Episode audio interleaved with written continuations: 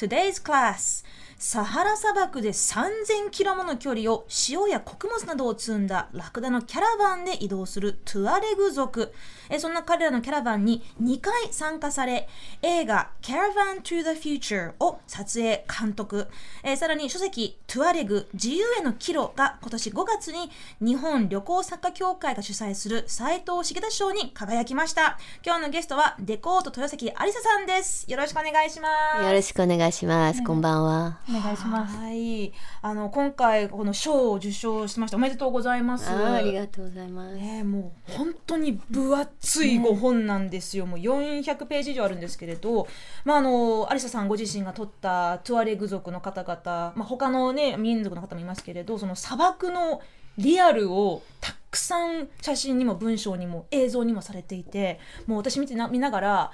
もう別の世界の話だなこりゃって思ってたんですよ。もう私はこうエアコン効いた部屋で水道水もじゃひねったらジャーって出てくる水道水とかね飲めるような環境で見ててどんなどんな人たちなんだろうってすごく気になったんですが、まあ、実はこのアリサさんご自身もすごくユニークな経歴の方でして、まあ、あのご自身のねお話も聞きたかったんですけれど、えー、デコード豊崎アリサさんはお父様がフランス人でお母様が日本人で、えー、ご自身はパリで生まれてで子供の時に日本に、えー、いらっしゃったんですよね。はい、はい、そうですね。うんあの、まあ、ずっと行き来しながら、うん、日本とフランスを行き来しながら育っていられて、うん、あとは、まあ、あの父の旅に同行していろんなあの世界中のアフリカだけじゃなくて世界中のいろんな国に行ってきましたよね。子供の頃から。はい。なのであのちょっと変な人になってしまって。お父様が本当にもうなんか冒険家みたいな人でそうですね。いや趣味もちろん趣味であの仕事としてあの、当時はあの銀行員ででもその後銀行を辞めてあの骨董品屋さんになったんですけれども まあとにかくあのそう暇な時にもうすぐ飛行機に乗ってそれであの私とお兄さんを連れて。はいであの父にとってはやっぱりあのそういう旅はあのバカンスでありながらあの、教育でしたからね。そうそう。彼があのちょっとあのうちに残るのは苦手でねあのそれであの、まあ、子供をやっぱりちょっとあのどういうふうに育てられていいのかも含めて、うん、であの彼のパッションである旅それで子供たちも一緒になって、うん、はい、はい、それでいろいろあの、まあ、彼がいつも言ってたのはあの本物の世界がどんどんなくなるので早く旅しないと。本物の世界、うん、うん、その本物の世界っていうのはあの父にとってはやっぱりあの我々の消費社会から遠く離れた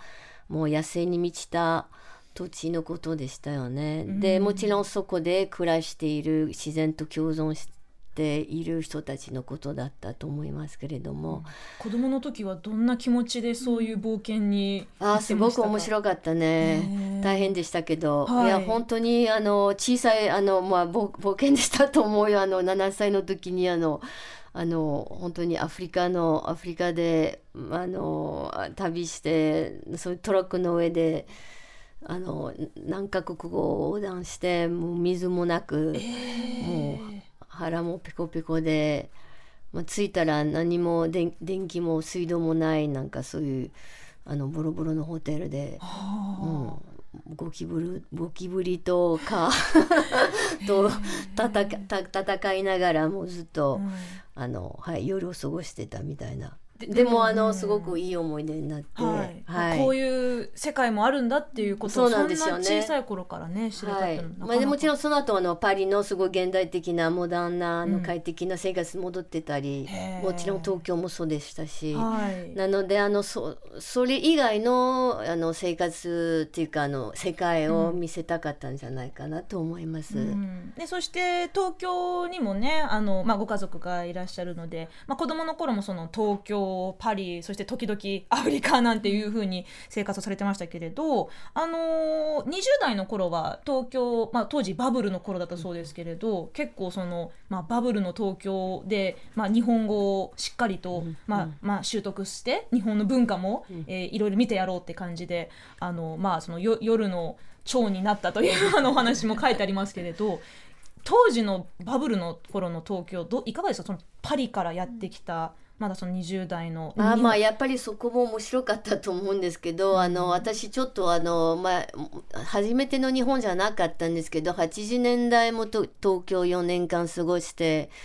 で90年代も一回あの今度まあ大人としてあの一人で行くんですけどまあでもバブルはやっぱりすごい特別な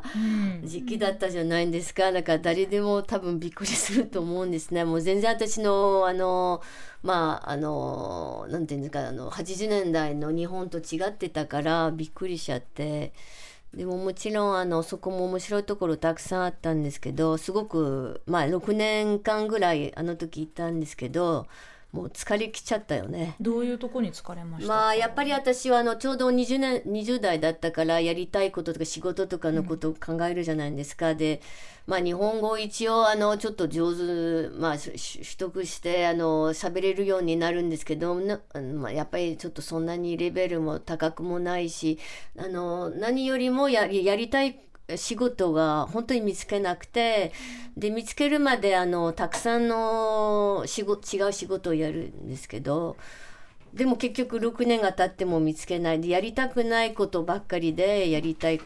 仕事見つけない。そういう意味でもうくたくたでもうちょっと失望、うん、でもう27歳になって、うん、でそのタイミングで砂漠と出会いましたよね。だからタイミングは非常にあの重要だと思います、うん、その出会いの中でね。ねどれが何が砂漠と出会ったタイミングだったんですか、うん、まあやっぱりそこも父だったのね。あの毎年ほぼ毎年あの私が大人になっても父があのどっかのに連れてって行きたい気持ちがあってそれであのたまたまあの97年はあのまあ父があのサハラ砂漠のツアーを主催してる友達がいて、うん、でまあどうかなと思いながら父はねあの、まあ、一緒に行きませんかって行って行ったら行ったらあのすごい私の人生が本当にそこからあの逆転してしまいましたよね。初めての砂漠だったんですか？そのササハラ砂漠って、うん、初めての砂漠でしたね。うん、はい。やっぱりこう見渡す限り砂しかなくて何日も何日もこうななんだろう。ちょっと想像できないんですけれど、まあ、何がそんなにの世界、うん、でもあの時はモロッコだったからそんなにあのあのその後私が行くようなニジェールの砂漠とかと違うんですけれども、うん、でもまあ少しずつ砂漠に入るとやっぱりそういういわゆる遊牧民っぽいあのベドウィンっていうんですけど出てくるしまあ私があのな何に一番書かれたというとあのまあやっぱりベドウィンの何ていうんですか音楽だったんですねあの時は。はい。なのでまあいろいろいろいろハプニングがあってあの、はい、あのあるある夜まあそういうベドウィンの音楽を聴きながらあの私がちょっと一人で砂漠を歩く歩きたいと思って歩いたらもう結構あのビビジョンみたいな感じであのダーってもう何日間も砂漠あの旅してたのにその夜本当にはっきり砂漠が見えたようなもう自分もう本当に一心同体になったような感じで、まあ、今まで本当にこの夜の後たくさん、まあ、砂漠行ったんですけれども。あのもう二度とその同じ経験しなかったよね。だからやっぱりとすごく特別な瞬間だったしだそれをあのずっとあの心の中でを大事にしてその後また東京に戻るんですけれども、はい、であの時あのどうせ何にもないじゃないですか。あの仕事も彼氏もアパートもね、あのじゃあもうだったら私サハラ砂漠ももう一回行きたい。まあ、一体その時のその瞬間どういう意味だったのかも含めて知りたいし、うん。はい、あのサハラ砂漠とにかくすごく美しいと思ってまあ何か私にとってはいいことがあるんじゃないかなと信じるしかなかったから、まあその後あの運がよく、はい。あのたくさんの仕事ができて、うん。あのまた戻れるようになったんですそうでね。すね、まあ、日本の NPO や JICA などでね、まあ、通訳として、まあ、そういうチャンスを見つけることができてで、まあ、アフリカで暮らし始めるという、えーお話もねご本に書かれていますけれどこの,、まあその塩キャラバンっていう、まあ、そのキャラバンっていうのはちょっと、まあ、馴染みのない言葉の人もいるかもしれませんけれど要するにそのもう長い長いもう何千キロメートルもの距離を、まあ、ラクダもう何百何千け結構な大量の大大軍のラクダと一緒にそのまあ物流の旅に出るってことですよね。塩とか、うん、そうなんですね、まあ、昔あの中央アジアにあの行われてたあのシルクロードの、うん。もう同じだと思うんですけどもものすごく、まあ、古い交易で、はい。それでララクダ乗りの交易で。えーとまあえー塩キャラバンの場合は名前通りに塩を運ぶキャラバンで,、はいでその塩はあのオアシスにあるんですね。はいでおでああのテネレ砂漠って言ってニジェールのさすごく大きな砂漠があってそれをあの700キロ進みでそのオアシスにたどり着くと塩を仕入れてまた帰りに700キロを歩き っていうあのはいすごくハードなまあ長いあの旅なんですね。気が遠くなりそうなお話ですけど YouTube にねあのアリサさんが撮った写真あ今アリサさんの写真写ってますけれどこの時はいいつな何歳ぐらいだったんですか？これは。これは私33歳ですね。はい、なんかそのやっぱり基本的にキャラバンは、まあ、そのトゥアレグ族のキャラバンは男性だけで、まあ、あの子供たちもね幼い頃から一緒についていろいろ学ぶんですけれどそこに、まあ、外国人の女性として、まあ、カメラを持って入っていくってことに彼らは何か抵抗とかはしなかったんですか、あ初めて私カメラまあ確かにあの小さいあのあの写真のカメラを持ってたんですけれども、まあ、すぐあの砂にやられて もうダメになっちゃったんですけど。あまああの普通の旅人として最初はあのあの参加してもらったっていうかあの最初はやっぱりあのね塩キャラバンやりたいって言ってもねそういうそういうようなあのところに観光客が行かないからどういうふうに参加できるのかまずそこはすごくネックだったんですけど、まあ、結局トワレグ族そこであってあのラクダさんと買いなさいみたいなことを言われて。マイマイラクダをまず買マイラクダもうしかないでしょみたいなことになって、まあ要はあの彼にとってもその40日間ぐらいの旅だったらレンタルするより買った方が安いのとかね。まあ、それも含めて。あとはあのとにかくススタートポイントがないんですよ。出発点がなく。みんなあの塩辛の人たちがあの同じルートで合流するんだけどあの出発がもういろんな遊牧キャンプからそうあの出発するので非常にあの、まあ、そういう遊牧キャンプのことを知らないとあの難しいですね。でも。その連絡とかはどうやって取り合ってるんですか、そのなな何日にあだからここで連絡ししないんですだから合流はしするかしないかそれが天に任せるみたいな感じなんですね。で私もまさにそういうことを言われて、はい。あなたは要はあのアリサキャラバンを作ってラクダサントと自分のラクダ使いとガイドを雇ってでその塩カラバンの道に歩き始めるそこで塩カラバンと出会うかどうかは運です。まあ、当然多分もう、うんな見渡す限り砂漠だからもう携帯電話とかまず まず意味意味ないですよね。当然あのすごい時も笑われたよなかったし98年はちょっと携帯電話の世界じゃないしでも今は確かに今の塩カラバンはあのー若者が持ってますけど通じないんですよ当然。かそうあの電波の届かない世界ですね。なんか農場さんのね映画の感想も聞きたいんですけど、私映画見た時にその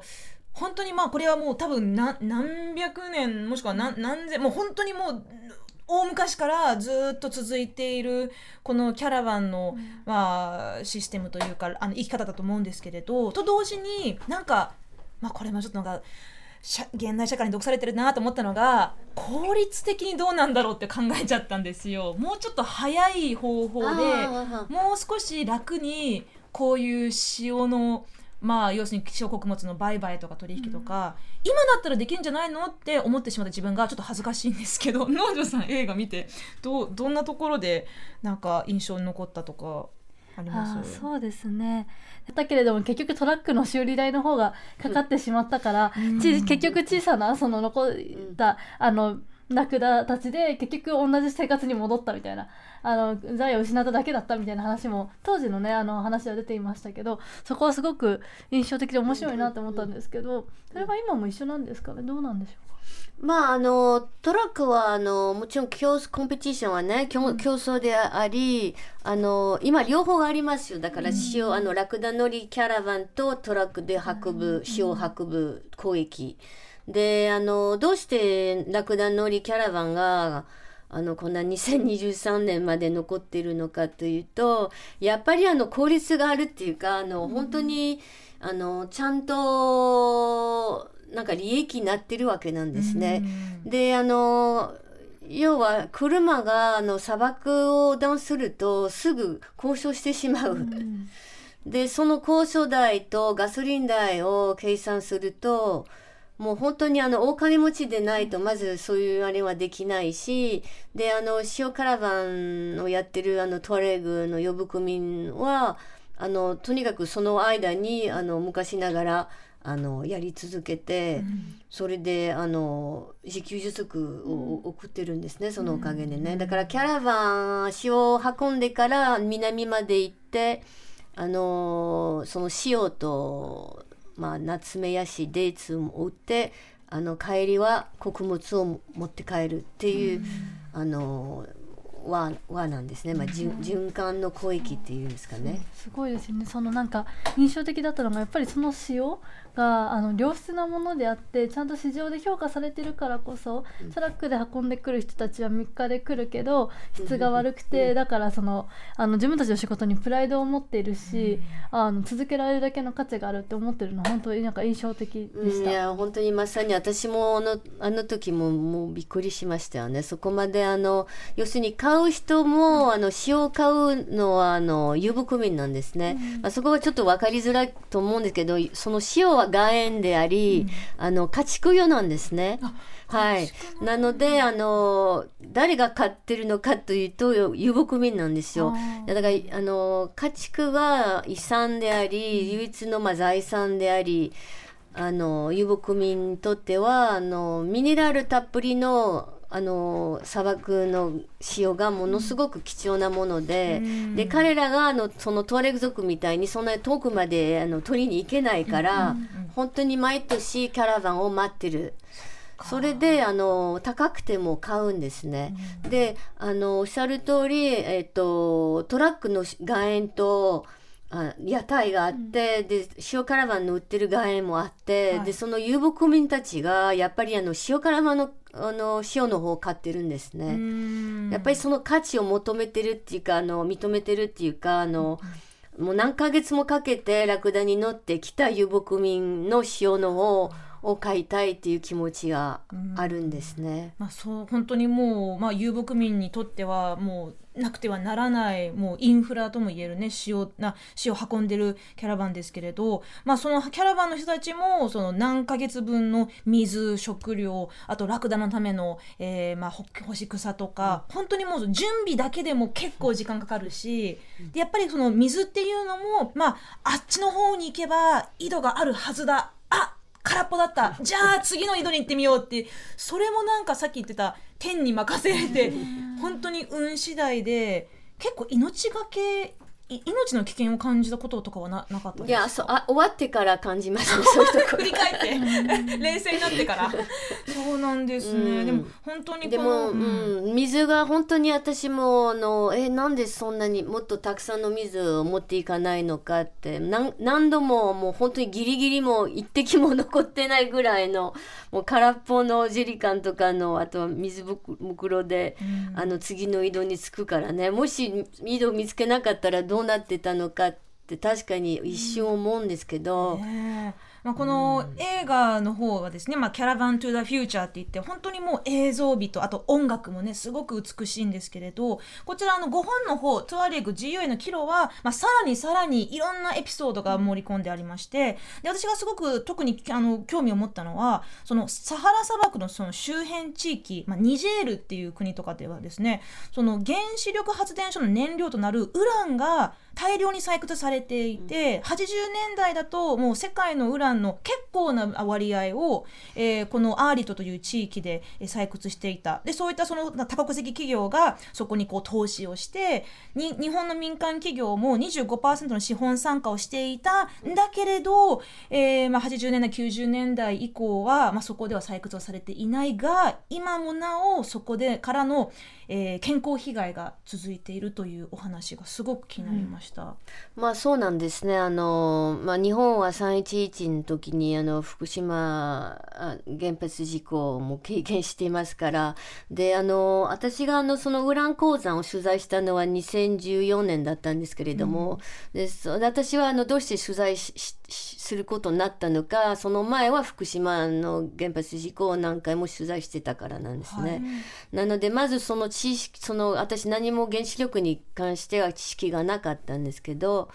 まあたまたま日本にいたことでその時にねそれであの結局まあその取材をやるんですけれどもまさか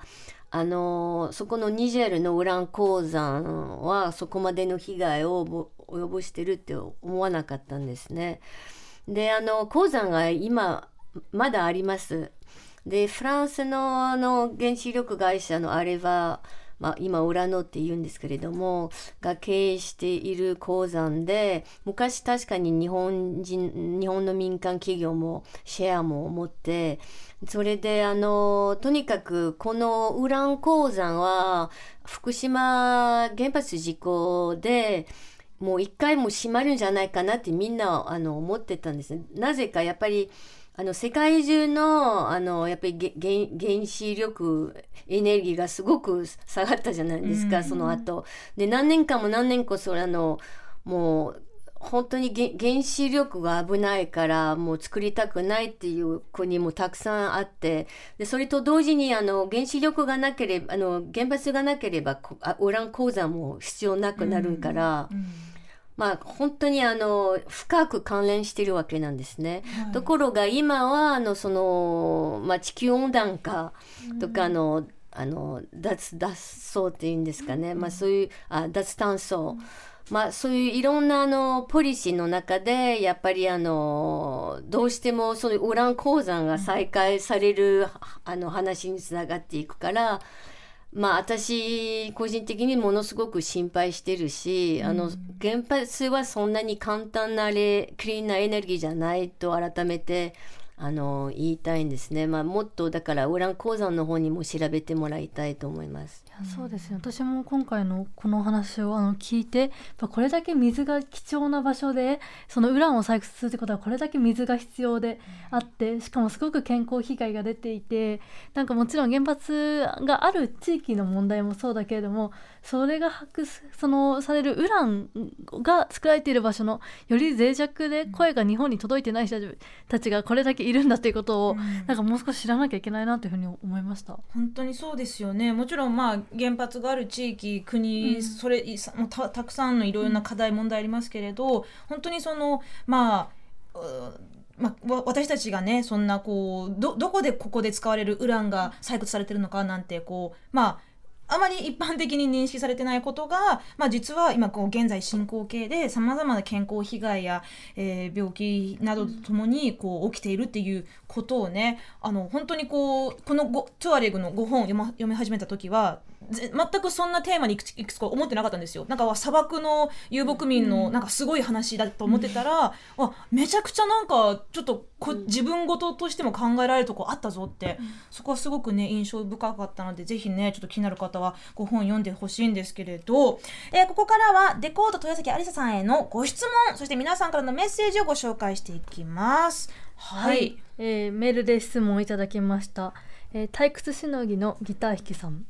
りがとうごテュアレグの人たちは物事をどうやって決めているのでしょうか？みんなで話し合うのでしょうか？それとも長老の一言？意見が分かれて喧嘩になったりはしないんでしょうか？砂漠のような厳しいところでどうやって意思決定しているのか気になります。といただいています。あー確かに。もう命のね本当にみんなの命を守るために正しい決断をしなきゃいけないって結構プレッシャーじゃないかと思うんですけど、そうですね、まあ、あのキャラバンの場合は特にあのガイドがマドゥグっていうんですけどがいてそれであの道とかあの次の移動何日で行くのとか、まあ、そういう大事なあの定めを決める人なんですけどあのみんなで話し合うのがもう基本的にあの、まあ、トワレグでも、まあ、多分どどんな社会でもそういう話し合いでなんか決めるんですけれども。うんあのーまあ、キャラバンの場合はガイドと、まあ、同意しない場合はあの同意しない人たちがもう別れて自分の道を取るっていうことになります。最終的にはじゃあもうじ俺はこっちで行く勝手にやるよはい、えーうんそれが全然認められていますし、うんまあ、それが自由なんですね。それも自由なんですね。なるほど、えー皆さんからのね自由を感じたい時にやること、いろんな、えー方法が来ていて面白いですが、えーこちら罪とバツイチさんからいただきました。私が自由を感じたい時にやるのは泳ぐことです。大切な人を亡くした後、気持ちを整えるために水泳を始めました。最初はマインドフルネス的に呼吸を意識することが良かったんですが、何回か続けるうちに泳いでる時に自由を感じるようになりました。水の中では人間関係もなく、本当に一人になれるし、無心になれて自分のペースでいられるので、大切な時間になりました。とのことです。ありがとうございます。うん、確かに本当にこうちょっとでもこう一人になれる時間って大事ですけれど、それはまあ泳ぎに行くこと、もしくは砂漠を夜一人で歩くこと、いろいろありますよね。うん、有沙さんは自由を感じたい時は最近はどうしていますか？私も泳ぎますね、うんまあ、できるできる限りに海で海で泳泳ぎたいんですけれども。はいはい、うん確かに海の中ですごく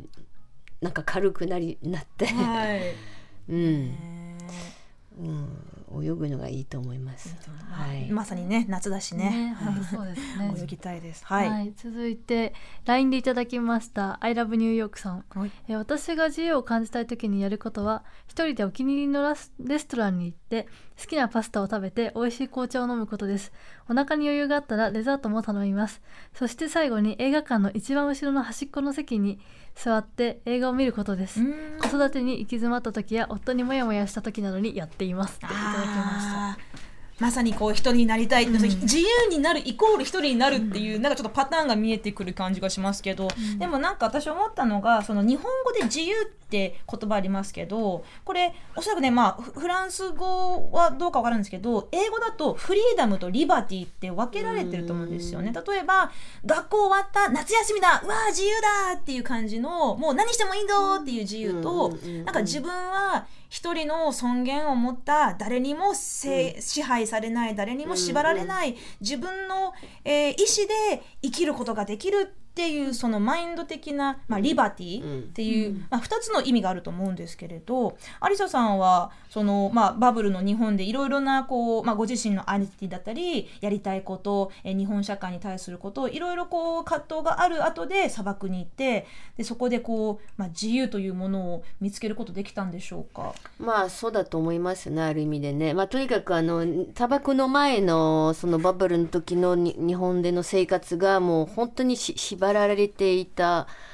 しあのとにかく砂漠行くとあのい一気にあの全部解決ならなかったんだけどあのなんか自分あとはあのダブルアイデンティティのことも結構悩んでいて、うん。結局あの遊牧民と出会うとそういうアイデンティティのあのまあ、問題っていうかアイデンティティのことについてもうあんまり考えない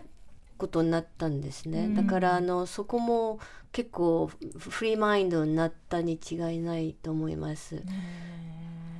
まあ、あ。とは本当に遊牧民があの家畜も自由にさせているぐらいの本当に自由をすごくねねねねなんていうんですかもう根深いあの、うん。本当に価値観っていうかいそれ以上なんですけれどもはいあの家畜も人間も自由に